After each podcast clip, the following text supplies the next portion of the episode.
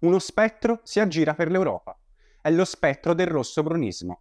Ed ha un aspetto terrificante, il suo. Sei proprio tu, John Wayne? Non diceva sul serio, stava scherzando. Si chiama Sarah Wagenknecht ed ha causato un vero e proprio terremoto in quello che rimane della cosiddetta sinistra radicale europea. Per la prima volta dalla riunificazione tedesca, infatti, un partito ha annunciato il proprio autoscioglimento al Bundestag.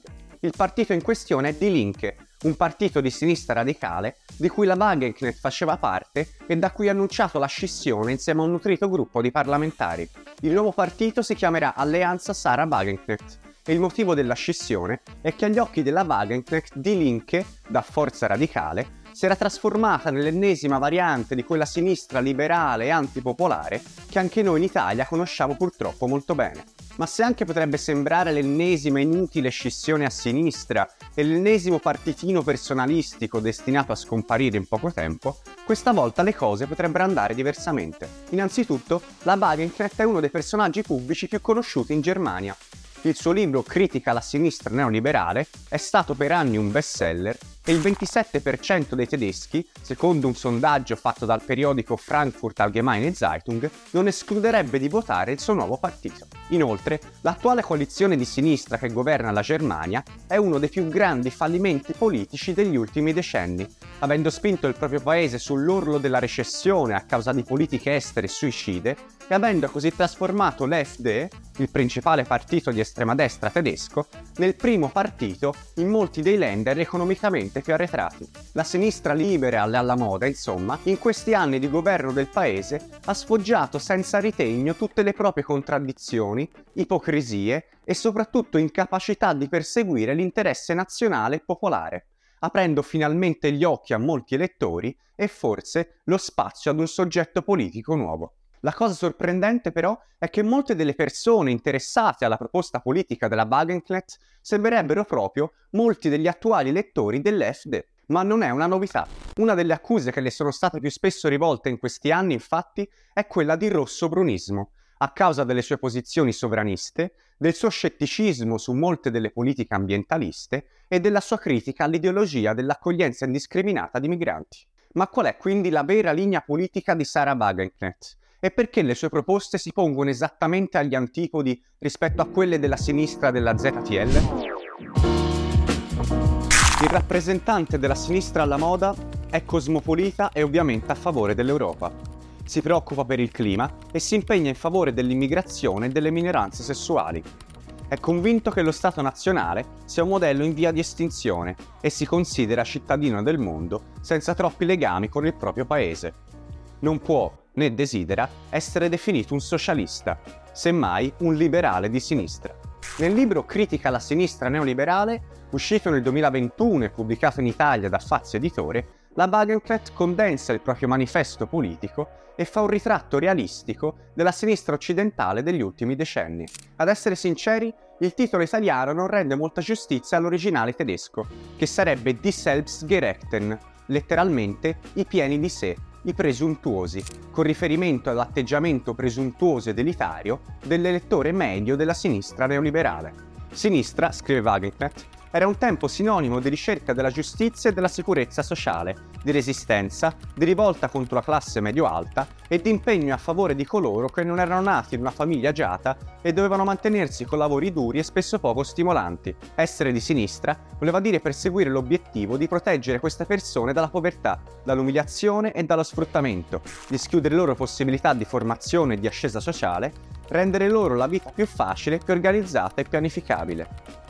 Chi era di sinistra credeva nella capacità della politica di plasmare la società all'interno di uno Stato nazionale democratico e che questo Stato potesse e dovesse correggere gli esiti del mercato. Nel complesso, conclude la Wagenknecht, una cosa era chiara. I partiti di sinistra, che fossero socialdemocratici, socialisti o, in molti paesi dell'Europa occidentale, comunisti, non rappresentavano l'elite, mai più svantaggiati. Ma oggi le cose sono evidentemente cambiate l'autrice individua il punto di svolta nella cosiddetta terza via di Blair, Clinton e Schroeder, che diedero avvio all'inizio della seconda ondata di riforme economiche neoliberali dopo quella di Thatcher e Reagan, e che ebbe, come sappiamo, illustri imitatori anche in Italia. Ammazza, ha parlato per due ore, oh! Avessi capito una parola. Se un tempo al centro dell'interesse dei partiti di sinistra c'erano i problemi sociali ed economici da cui lo Stato aveva il dovere di emancipare la maggioranza della popolazione, oggi invece, per la sinistra alla moda, come la chiama Wagenknecht, sembra che i problemi fondamentali delle persone comuni non riguardino la sicurezza sociale e la povertà, ma bensì questioni legate allo stili di vita, alle abitudini di consumo o ai giudizi morali sui comportamenti individuali. Problemi, insomma, più facilmente risolvibili con qualche lezione di bon ton e qualche appuntamento dall'armocromista, piuttosto che con nuove politiche sociali ed economiche. Frutto di questo nuovo approccio ai problemi, secondo Wagenknecht, sono due distinti cambi di linea politica. Il primo è lo spostamento dal campo dei diritti sociali a quello dei diritti civili e più di recente della salvaguardia ambientale. Il secondo è la sostanziale adesione all'identificazione concettuale politica, prima solo della destra, tra politiche economiche neoliberiste e l'idea di progresso. Altro aspetto distintivo della sinistra alla moda, scrive Wagenknecht, è quello di risultare ipocrita e poco simpatica. E questo perché, pur sostenendo una società aperta e tollerante, mostra di solito nei confronti di opinioni diverse dalle proprie un'incredibile intolleranza. E di questo atteggiamento intollerante e presuntuoso la banca ci offre diversi esempi e ci ricorda molte delle etichette dispregiative degli slogan a cui anche noi in Italia siamo purtroppo abituati. Chi si aspetta che il proprio governo si occupi prima di tutto del benessere della popolazione interna e lo protegga dal dumping internazionale e da altre conseguenze negative della globalizzazione, un principio questo che per la sinistra tradizionale sarebbe stato ovvio, viene oggi etichettato come nazionalsociale, l'insulto corrispettivo di sovranista in Italia. E chi non trova giusto trasferire sempre più competenze dai parlamenti e dai governi prescelti a un'imperscrutabile lobbycrazia a Bruxelles è di certo un anti-europeo. Come ci viene continuamente ripetuto in Italia, infatti, chi crede che l'immigrazione vada regolamentata è un razzista.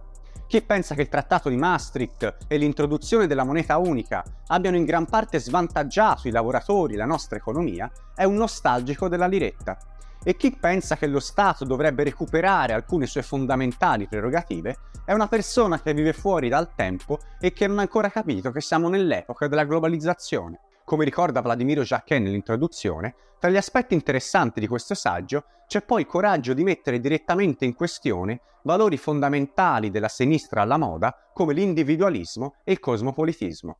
Wagenknecht osserva infatti che con questi valori si può sottrarre legittimità tanto a una concezione dello Stato sociale elaborata entro i confini dello Stato nazionale, quanto a una concezione repubblicana della democrazia. Ricorrendo a questo canone di valori, è possibile inserire il liberismo economico, la globalizzazione e lo smantellamento delle infrastrutture sociali in una narrazione che li fa apparire alla stregua di cambiamenti progressisti. Una narrazione che parla di superamento dell'isolamento nazionalista, dell'ottusità provinciale e di un opprimente senso della comunità. Una narrazione a favore dell'apertura al mondo, dell'emancipazione individuale e della realizzazione di sé. Naturalmente, questa mutazione antropologica delle sinistre occidentali non poteva che spianare la vittoria alle destre più reazionarie e proprio tra gli strati più disagiati della popolazione. Questi elettori vedono nella retorica e nelle politiche della sinistra alla moda un duplice attacco nei loro confronti. Un attacco ai loro diritti sociali, in quanto viene descritta come modernizzazione progressista proprio la distruzione di quello Stato sociale che dava loro benessere e sicurezza ma al tempo stesso un attacco ai loro valori e al modo in cui vivono, costantemente delegittimato moralmente e qualificato come retrogrado. No, sono praticamente perfetta in tutto quanto. Bene, come me.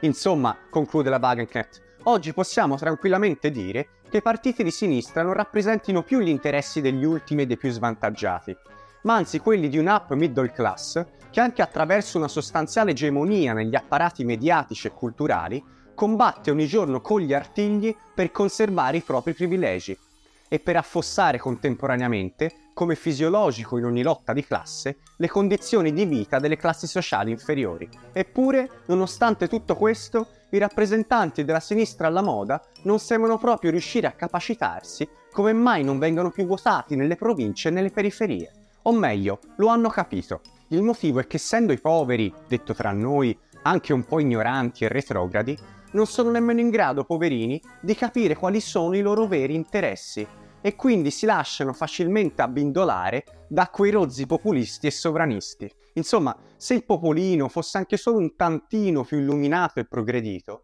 immediatamente capirebbe che i populisti stanno parlando alla loro pancia e non alla loro testa, che la realtà è molto più complessa di come sembra e che costruire ponti è sempre molto più saggio che costruire muri. La seconda parte del libro della Wagenknecht è invece dedicata alla sua proposta politica. Ovviamente qui ci limitiamo a richiamare alcuni dei punti più interessanti, non potendo analizzare tutto né discutere alcune delle sue teorie più controverse sull'immigrazione e sul clima. Uno dei motivi per i quali molti ex elettori di sinistra hanno cominciato a votare a destra, riflette la Wagenknecht, è che una certa destra sociale, anche se quasi sempre solo a parole, ha però continuato a fare riferimento a concetti come comunità, nazione e difesa senza se e senza ma dei propri cittadini, che la sinistra alla moda ha invece abbandonato per abbracciare i valori del liberismo economico, dell'individualismo e del cosmopolitismo. La sinistra del futuro, quindi, riallacciandosi alla propria tradizione socialista, dovrà recuperare questi valori, che non sono valori retrogradi o identitari, ma anzi sono valori che possiedono una forte carica democratica e di emancipazione umana e materiale. Una sinistra che ridicolizzi il pensiero comunitario e i valori che da esso derivano perde consensi e diventa sempre più influente. Ma non si tratta solo di questo, la vera domanda è un'altra. I valori comunitari sono davvero invecchiati e superati? Il desiderio di vivere in un mondo fidato e riconosciuto, di avere posti di lavoro sicuri, di risiedere in quartieri tranquilli e godere di rapporti familiari stabili, è davvero un sentimento retrogrado? Oppure questi valori non sono invece un'alternativa molto più convincente al capitalismo sfrenato, che si fa portavoce dell'individualismo, dell'autorealizzazione prima di vincoli, dell'idea tipica del liberismo di sinistra di essere cittadini del mondo? Un'idea che, guarda caso, si adatta particolarmente bene all'ambiente economico dei mercati globali e alle aspettative di mobilità e flessibilità delle imprese? Ma il vero e proprio nemico del liberismo di destra e di sinistra è, secondo la Wagenknecht, lo Stato nazionale. Secondo la retorica della destra liberista, che combatte ogni giorno, senza ipocrisie, contro la redistribuzione della ricchezza e a favore delle oligarchie finanziarie, lo Stato andrebbe abbattuto perché il welfare sarebbe troppo costoso, la burocrazia limiterebbe la libera impresa e la gestione privata dei servizi sarebbe ontologicamente migliore di quella pubblica. La variante di sinistra a questo attacco allo Stato, invece, consiste nel rappresentare lo Stato nazionale non solo come obsoleto, ma addirittura come pericoloso ovvero potenzialmente aggressivo e guerrafondaio. Per questo i contributi del liberalismo di sinistra sul tema culminano quasi sempre con l'avvertimento che non ci deve essere un ritorno allo Stato nazionale, come se esso facesse parte del passato e noi vivessimo già in un mondo transnazionale.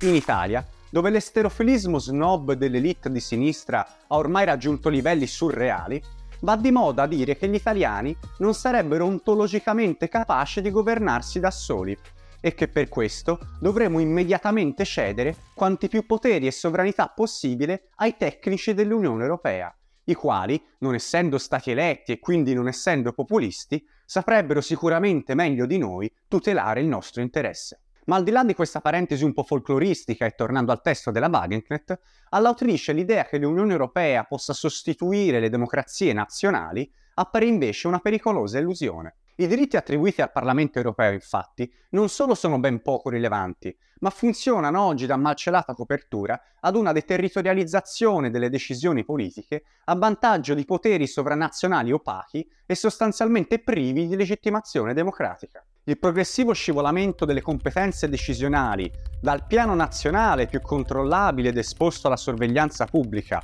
a quello internazionale poco trasparente e facilmente manovrabile da banche e grandi imprese, scrive Wagenknecht, significa allora soprattutto una cosa, la politica perde il suo fondamento democratico.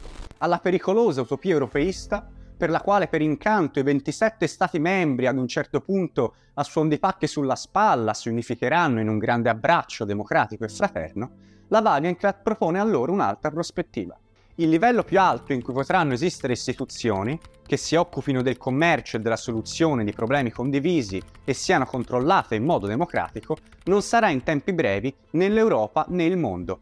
Sarà invece il tanto vituperato e troppo precocemente dato per morto Stato nazionale. Esso rappresenta al momento l'unico strumento a disposizione per tenere sotto controllo i mercati, garantire l'uguaglianza sociale e liberare determinati ambiti dalla logica commerciale.